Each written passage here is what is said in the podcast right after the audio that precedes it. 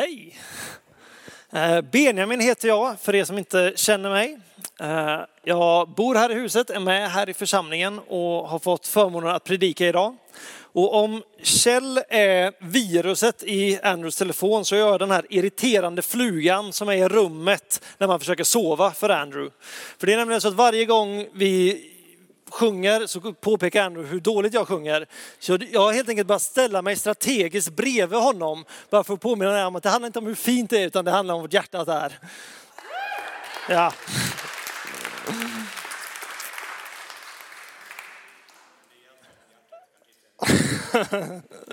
Ja, det är bra att det är jag som har micken i alla fall. Uh, jag tänkte på en sak medan vi bad uh, trosbekännelsen, eller medan vi bekände våran tro. Uh, och ni vet i, i, hur de i skolan, de, lärarna säger att man ska aldrig ge ut läxorna först. Därför det är det enda som eleverna sen kommer sitta och tänka på under resten av föreläsningen. Men jag tänker att jag ska ändå börja den här predikan med en läxa. När ni kommer hem, ta fram trosbekännelsen, läs igenom den för er själva och tänk på vad det är vi bekänner att vi tror på. För man så många gånger när vi är i kyrkan och man står upp och man bekänner sin tro tillsammans med alla andra så bara det går av farten. Men när man faktiskt börjar fundera på vad är det jag säger att jag tror på. Vem är den här guden jag säger att jag tror på? Då blir helt plötsligt våra problem oerhört små.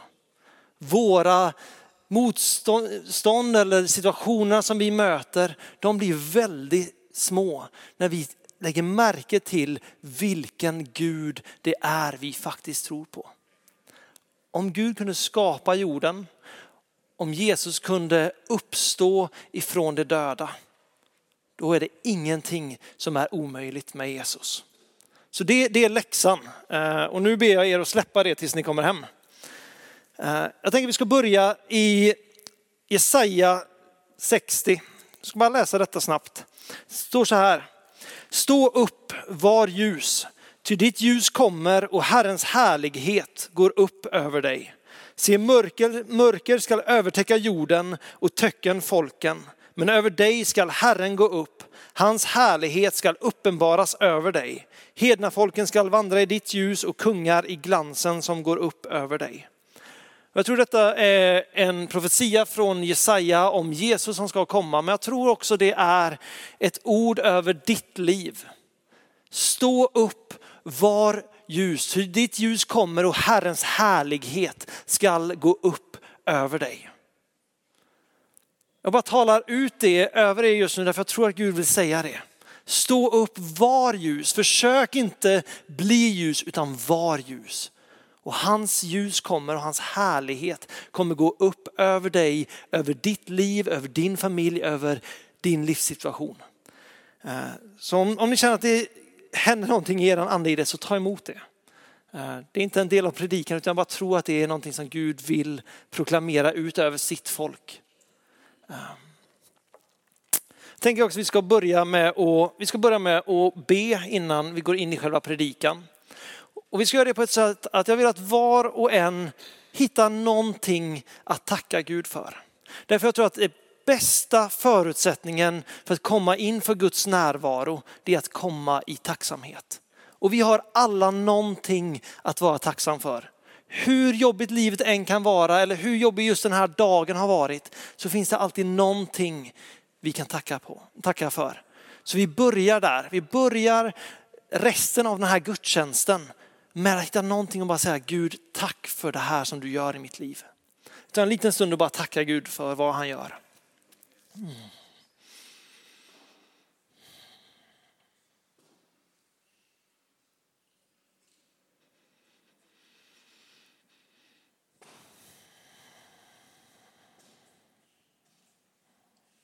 Jesus, här, vi tackar dig för vem du är. Jesus, här, jag tackar dig för vad du gör i, i mitt liv och jag tackar dig för vad du gör i våra liv, Herre. Tackar dig för att det står i ditt ord att varje god gåva kommer ifrån Fadern. Jesus, jag tackar dig för att det, våra ord inte räcker till när vi tackar dig för allt det goda som du har gett oss, Herre. Och vi vill komma inför dig med tacksamhet. Och Fader, vi ber att du får sända din ande till att möta oss just nu. Vi ber att din sanning får landa i våra liv, Herre. Vi ber att vi får förstå vem du är ännu mer, Herre. Så här ber att om vad som än sägs eller sjungs eller bes idag, Herre, så ber vi att ditt ord får uppenbaras för oss, Herre. Att du får tala in i var och en av våra liv, Herre. Att vi får höra dig, att vi får känna igen din kärlek, din nåd, ditt godkännande över våra liv, Herre. Så helande, vi välkomnar dig. Säger det att vi vill möta med dig, Jesus. Mm. Tack Jesus för vem du är. Tack Jesus för vad du gör. Mm. I Jesu namn. Amen. Amen. Igår så satt jag och scrollade på min telefon. Och det kommer upp en bild, och det är en bild på stora historiska ledare.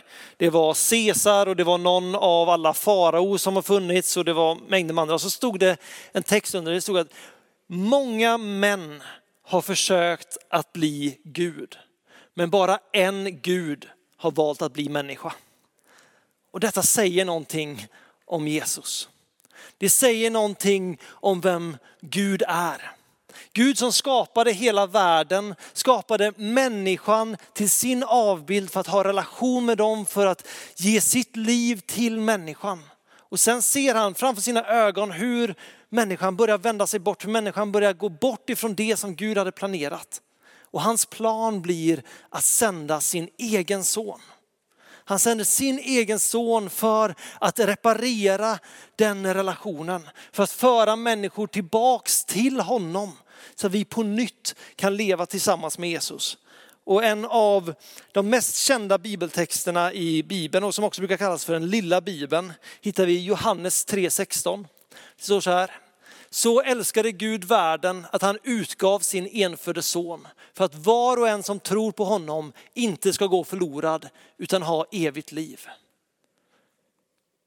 Gud sände Jesus för att var och en som tror på honom inte ska gå förlorad utan ha evigt liv. Det är Guds plan för oss. För alla de som ännu inte har hittat honom så är det fortfarande Guds plan att de ska få komma och lära känna honom. Få sina liv förvandlade av honom och på nytt komma in i en relation med han som har skapat oss. Med han som älskar oss. Och Jesus talar om sig själv i evangelierna och han säger det att jag är livets bröd. Jag är det levande vattnet. Den som dricker av mig ska aldrig någonsin törsta. Det här är liksom Jesus bekännelse av vem han själv är. Det är en av de största frågorna genom alla tider. Vad är meningen med livet? Vad är meningen med mitt liv? Varför är jag här? En fråga som får människor att bli Ja, men deprimerade eller bli vilsna eller slänga sig in i vad som helst för att få någon slags grund under fötterna. Där de kan känna att jag står på någonting. Men den frågan är alltid jäckande i människans medvetande. Vad är meningen med livet? Och svaret är Jesus. Att lära känna Gud, att få förstå vem han har skapat oss till att vara. Vad han har skapat oss till att vara en del av. Det är meningen med livet. Det är det som vi är kallade till. Det är därför vi är här idag. Den frågan som hela världen på något sätt ställer sig. Det har vi svaret på.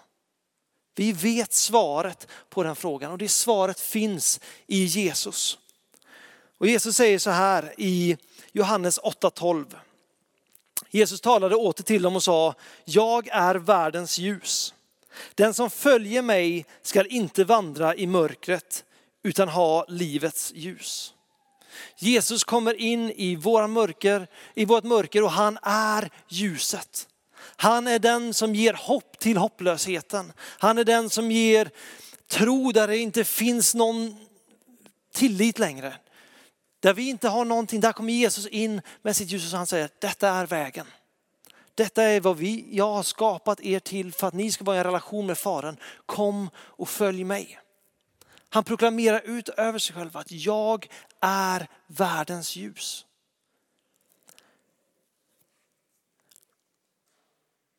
Men det, det, är en, det är intressant, för i Johannes proklamerar Jesus ut att jag är världens ljus. Men när vi läser Matteus så står det så här i Matteus fem tretton. Ni är jorden, jorden salt, men om saltet förlorar sin sälta, hur ska man då få det salt igen? Det duger inte till annat än att kastas ut och trampas ner av människorna. Ni är världens ljus. En stad som ligger på ett berg kan inte döljas. Och man, tänder, och man tänder inte ett ljus och sätter det under skeppan. Utan man sätter det på hållaren så att det lyser för alla i huset. På samma sätt ska ert ljus lysa för människorna. Så att de ser era goda gärningar och prisar er far i himlen. Och den vers som vi på något sätt ska uppmärksamma i det här, det är: ni är världens ljus. Det som Jesus säger. Men jag vill bara kort benämna eh, saltdelen. Ni är jordens salt, men om saltet förlorar sin sälta, hur ska man då få det salt igen? Det duger inte till annat än att kastas ut och trampas ner av människorna. Jag vet inte hur många predikningar eller undervisningspass jag har hört när man försöker sätta en definition på vad är det som saltet symboliserar. Vad, är, vad ger det för bild av människan att vi är jordens salt? Och det är intressant och det finns jättemycket att gräva och jättemycket att upptäcka i det. Samtidigt så finns det också här, det finns någonting självklart när Jesus säger detta. Han säger att om saltet förlorar sin sälta så är det inte längre värt någonting. Det är liksom budskapet i det stycket. Jag tror, vill bara påminna dig, för jag tror verkligen det är viktigt i våran tid just nu.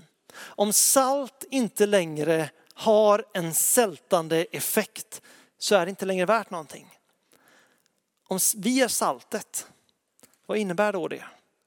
Att om kyrkan inte längre predikar det som Jesus predikade. Om vi, kyrkan eller de kristna inte längre talar ut det som är Guds ord. Så är vi inte någonting värt som kyrka. Då kan vi inte ens kalla oss själva för kyrka. Därför det vi är, det grundar sig på vem Jesus är.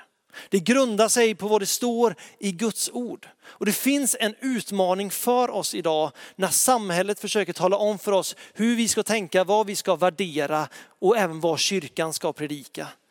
Så finns en uppmaning här från Jesus att förbli i det som han har sagt. För så fort vi går bort ifrån det Jesus har sagt så är vi inte längre hans kyrka. Så vad världen än slänger på oss så måste vi fortsätta att predika det som Jesus själv predikade. Det tror jag är det viktigaste i den delen. Att låta Guds ord vara auktoriteten i våra liv. Även om det kan vara obekvämt ibland, även om det kan vara svårt eller skrämmande ibland, så vet vi att det är sanningen. Och så länge vi predikar sanningen, så länge vi lever ut den sanningen, så vet vi att det finns en sältande effekt som kommer påverka våran omgivning. Det kommer att sätta smak på tillvaron. Det kommer att bevara det som Gud gör och allt annat vad nu salt kan betyda. Men att vi låter det Jesus sagt stå i våra liv. Men tillbaks till versen som, som är liksom poängen. Vi kan få upp den igen, Emil. Ni är världens ljus. En stad som ligger på ett berg kan inte döljas. Först säger Jesus att han är världens ljus och sen säger han ni är världens ljus.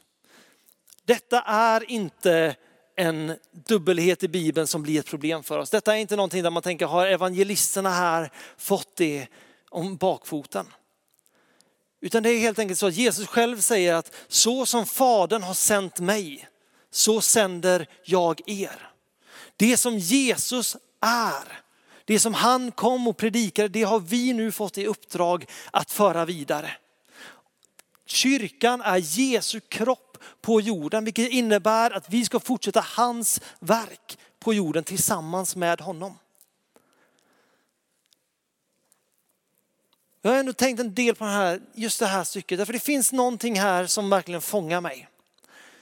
Det är så, en stad som ligger på ett berg kan inte döljas. Det är inte så att staden uppe på berget tänker, nu ska jag försöka visa mig. Nu ska jag försöka göra det synligt vad jag är. Utan den är fast grundad på berget och alla som går förbi kommer att se den. Jag var i Nepal för ett par år sedan och vi var långt, långt upp i bergen i en liten bergsby.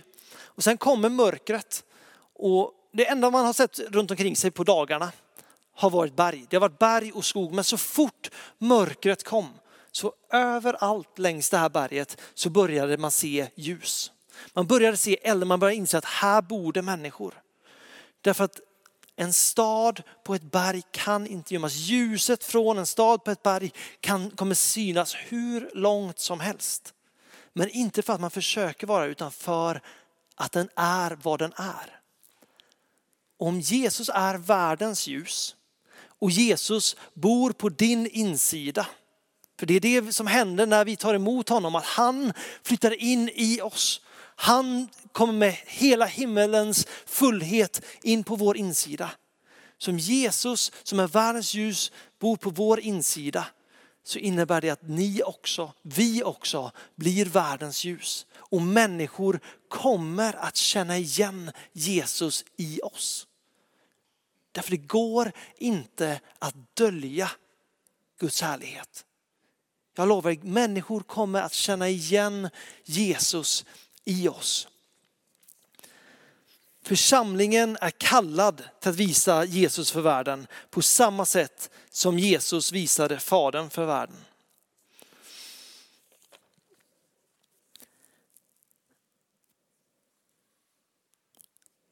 Jag vet inte hur många av er som var här förra veckan, men Jakob predikade om den heliga ande. Det var en fantastisk predikan och det är en sån grundsten i ett kristet liv. Relationen till den heliga anden. Så har ni inte hört den, gå in och lyssna på den. Därför det är A och O på något sätt i det kristna livet. Den heliga ande som fyller oss, som blir kontaktpunkten med Gud för oss. Men Jakob sa någonting som blev så bra därför jag satt precis... Faktiskt så satt jag och tänkte på vad ska jag predika nästa söndag. Och jag har fått en tanke som har landat i mitt hjärta. Och ett par meningar efter så säger Jakob exakt samma ord. Jakob sa på ett ungefär så här. Att bli fylld av anden är ingen engångsföreteelse utan något som vi ständigt behöver fortsätta att bli. Vi kan se i Bibeln hur, hur anden kommer över apostlarna på pingstdagen. Och de blev döpta i den heliga ande och det är någonting som är öppet för oss också. Men Bibeln fortsätter om att tala att vi måste fortsätta att bli fyllda av den heliga ande. Att ständigt låta oss uppfyllas av den heliga ande. Det är på det sättet som vi kommer att kunna vara världens ljus. Genom att ständigt bli påfyllda av hans ljus. Inte genom att försöka vara det i egen kraft. Utan att vi faktiskt har ljuset på vår insida. Bibeln beskriver människan som en, ett bräckligt lerkärl. Den kristna är som ett bräckligt lerkärl. Tänk er en kruka med sprickor i. Där vattnet hela tiden sinar ut. Jag tror det är en ganska bra bild för oss. Därför det innebär att en kruka som ska innehålla vatten som har sina hål och har sina brister. Vilket jag tror vi alla kan vara ganska ärliga med att vi alla har. Vi har alla våra svagheter. Men att få komma och stå under flödet. Att få stå och ständigt bli på nytt fylld så kommer den krukan hela tiden att svämma över av Guds levande vatten, av Guds härlighet. Det är inbjudan till oss. Att ständigt låta oss bli fyllda av den heliga ande. Det står så här i Efeserbrevet fem sju, bara för att ge ett bibelord på det. Ja, jag läser den härifrån i alla fall. Berusa er inte med vin, sådant leder till ett liv i laster. Låt er istället uppfyllas av anden så att ni talar till varandra med psalmer, hymner och sjunger och spelar för Herren i era hjärtan. Det är möjligt att jag har citerat fel till Emil där. Men så står det i alla fall. Låt er ständigt fyllas av den heliga anden. Och det är intressant också när vi går tillbaka till texten om staden på berget. När det sen står att man inte sätter ett ljus under skepparen utan man sätter det på ljushållaren så att det får lysa över hela huset. Och Matteus fortsätter med att säga så att hela världen ser era goda gärningar. Är det då en gärningslära som Matteus undervisar om?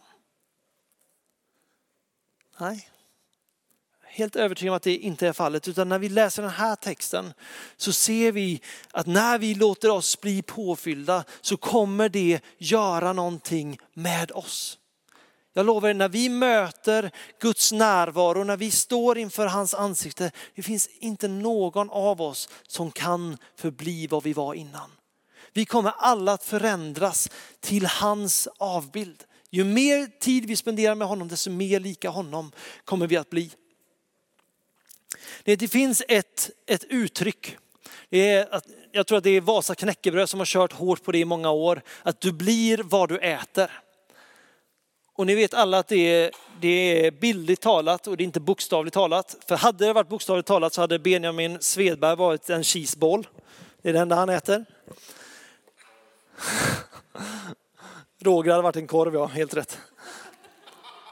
Men det finns, det finns en sanning i det. Att det vi matar oss med, det kommer att komma ut ur våra liv. Kollar jag väldigt mycket på serier så kommer deras värderingar att sätta sig i mig. Läser jag Bibeln så kommer Guds värderingar sätta sig i mig. Jag säger inte att man inte ska kolla på serier, för jag gör det ganska mycket. Kanske lite för mycket. Men... Men det finns verkligen en sanning i det att det vi matar oss med, det, de intryck som vi tar emot, det formar hur vi tänker, hur vi lever, vad vi gör.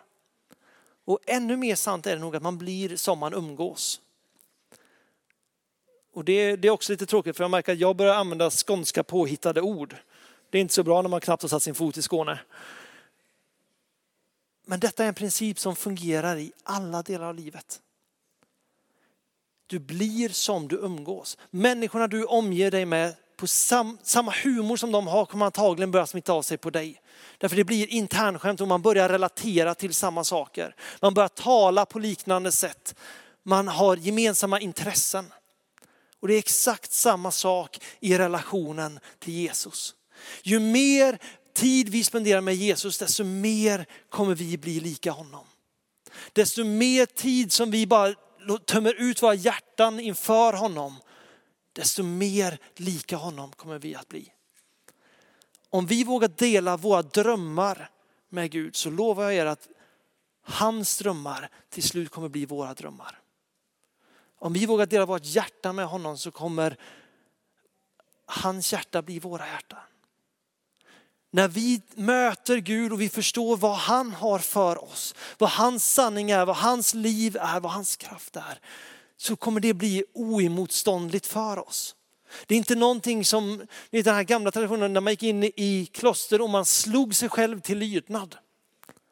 Jag tror inte det är enklaste sättet till ett helgat liv. Jag tror att det smidigaste sättet till att leva ett liv i rättfärdighet, i renhet, i helighet. Det är helt enkelt att spendera tid med han som är helig. Spendera tid med han som är rättfärdig. Med han som är ren. Därför när vi möter honom så kommer vi bli mer och mer lik honom. Och det är det som är på något sätt målet i det kristna livet. Att bli lik honom. Det står så här i, ja, du kan lägga upp den för jag har tappat bort. Det är Galatiebrevet fem sexton tror jag. Vad jag vill säga är detta. Vandra i anden så gör ni inte vad köttet begär. Köttet söker det som är emot anden och anden söker det som är emot köttet. Det är två strider mot varandra så att ni inte kan göra det ni vill. Men om ni leds av anden står ni inte under lagen. Köttets gärningar är uppenbara. Sexuell omoral, orenhet, orgier, avgudadyrkan, ockultism, fientlighet och gräl. Avund, vredesbrott, själviskhet, splittring och irrläror.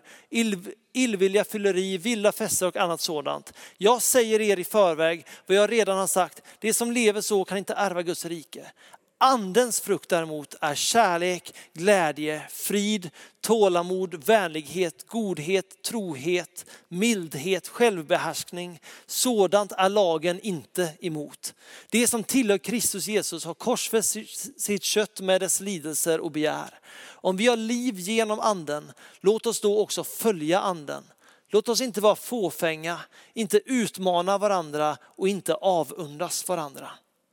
När vi spenderar tid med den heliga anden så kommer andens frukter att börja synas i våra liv. Av den enkla anledningen att vi blir som vi umgås. Så frågan är, vad är det vi egentligen längtar efter? Och bara så här, ta inte era känslor på för stort an, eh, allvar. Våra känslor ljuger allt för ofta.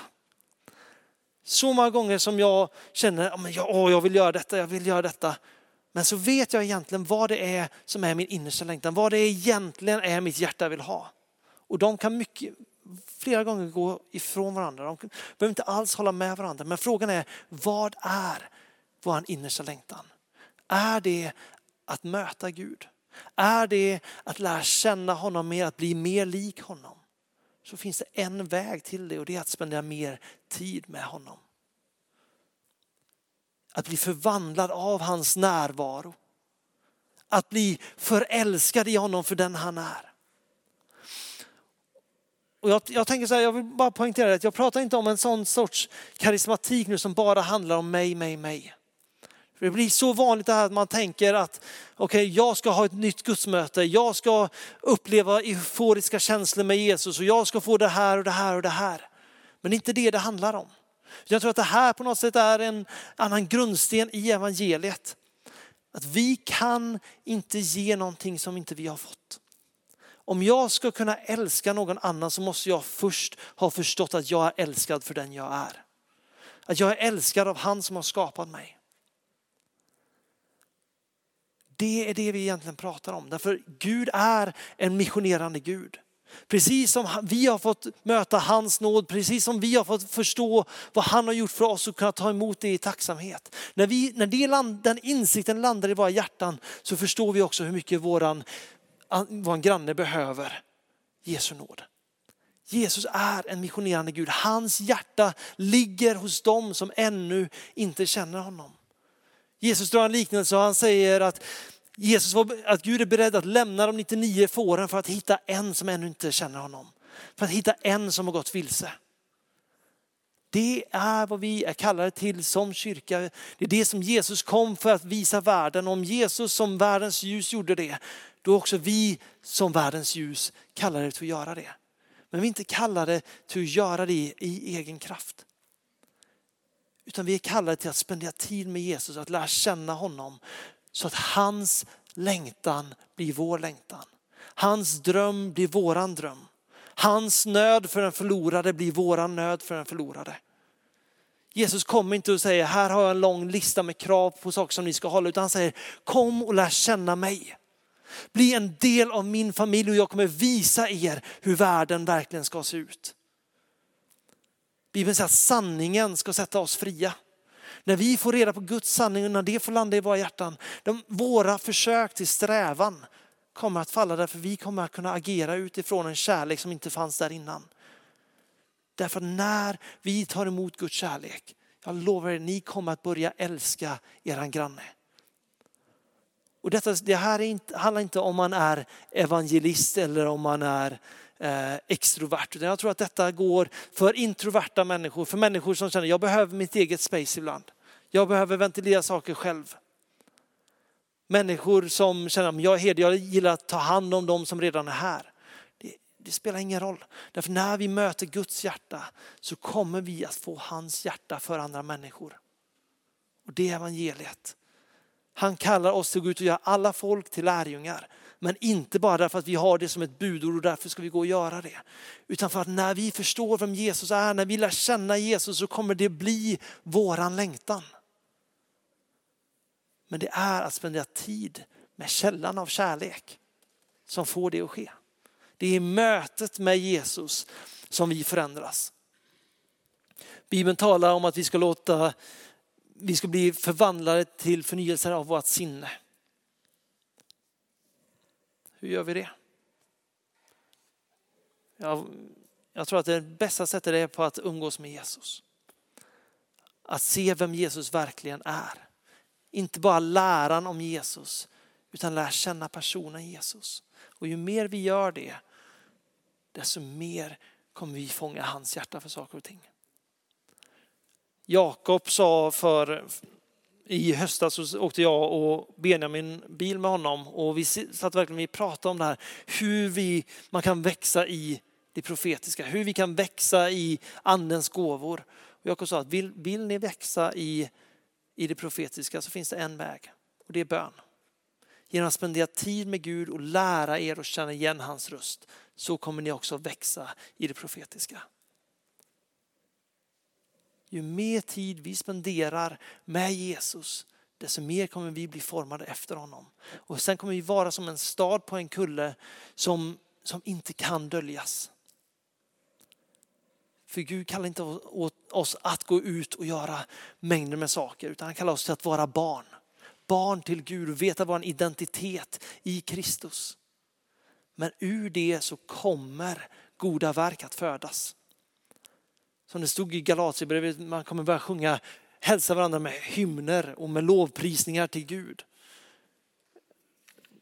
Jag har aldrig haft en riktig sån relation när man hälsar varandra med, med hymner. Det kan vara för att jag är tondöv också. Men, men det, det, det är så, blir så tydligt i Bibeln att när vi möter med Gud, när vi lär känna honom, när vi får vara i hans närvaro, sättet som vi talar, sättet som vi tänker, vad vi längtar efter förändras. Och det är genom mötet med den heliga ande som det sker.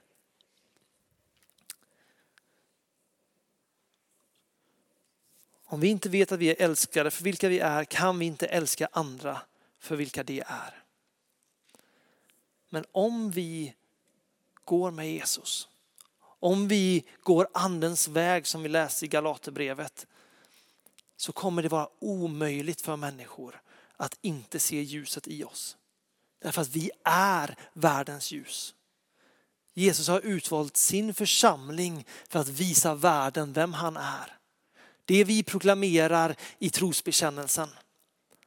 Det vi bekänner att vi tror på, det vi kallar till att representera. Men inte genom egen vishet, inte i egen styrka, utan att han kommer att synas igenom oss. Det blir när vi börjar låta han få utrymme i våra liv. När vi börjar bjuda in honom i större och fler områden av våra liv. Så kommer det att börja ske saker med oss. Men det fantastiska är att det är, det är, eller man träffar så många människor som bara tänker att den kristna tron handlar om gärningar. Det handlar om förpliktelser, saker du inte ska göra, saker du ska göra. Det enda Jesus egentligen säger är kom och var med mig. Kom och var med mig och jag kommer att förvandla ditt hjärta.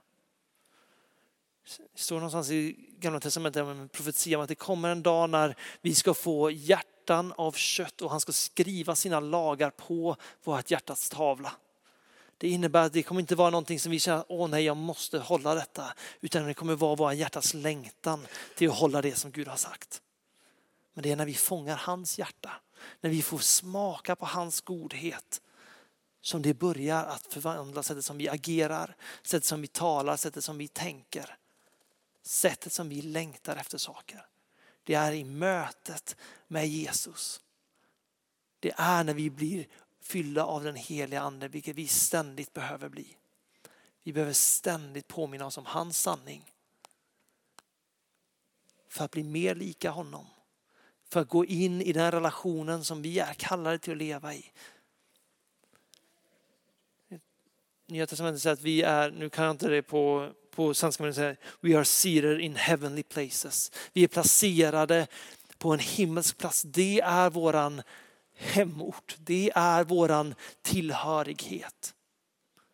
Ju mer vi spenderar med Gud och ju mer vi förstår av Guds rikes sanning, Guds rikes liv, så kommer vi bara längta efter att få se det komma här på jorden. När vi ber Fader vår så ber vi ske din vilja så som i himmelen så och på jorden. När vi börjar förstå vad hans vilja är, Vi kommer bara längta efter att se det i vår familj, på vår arbetsplats, på vår gata. Människorna som vi möter. Men det handlar om att vi möter med Jesus. Och det får växa fram som frukter i våra liv. Det handlar inte om att vi ska tvinga oss själva till lydnad. Utan Jesus inbjuder oss i en kärleksrelation där han får visa oss ett liv som vi inte kan drömma om.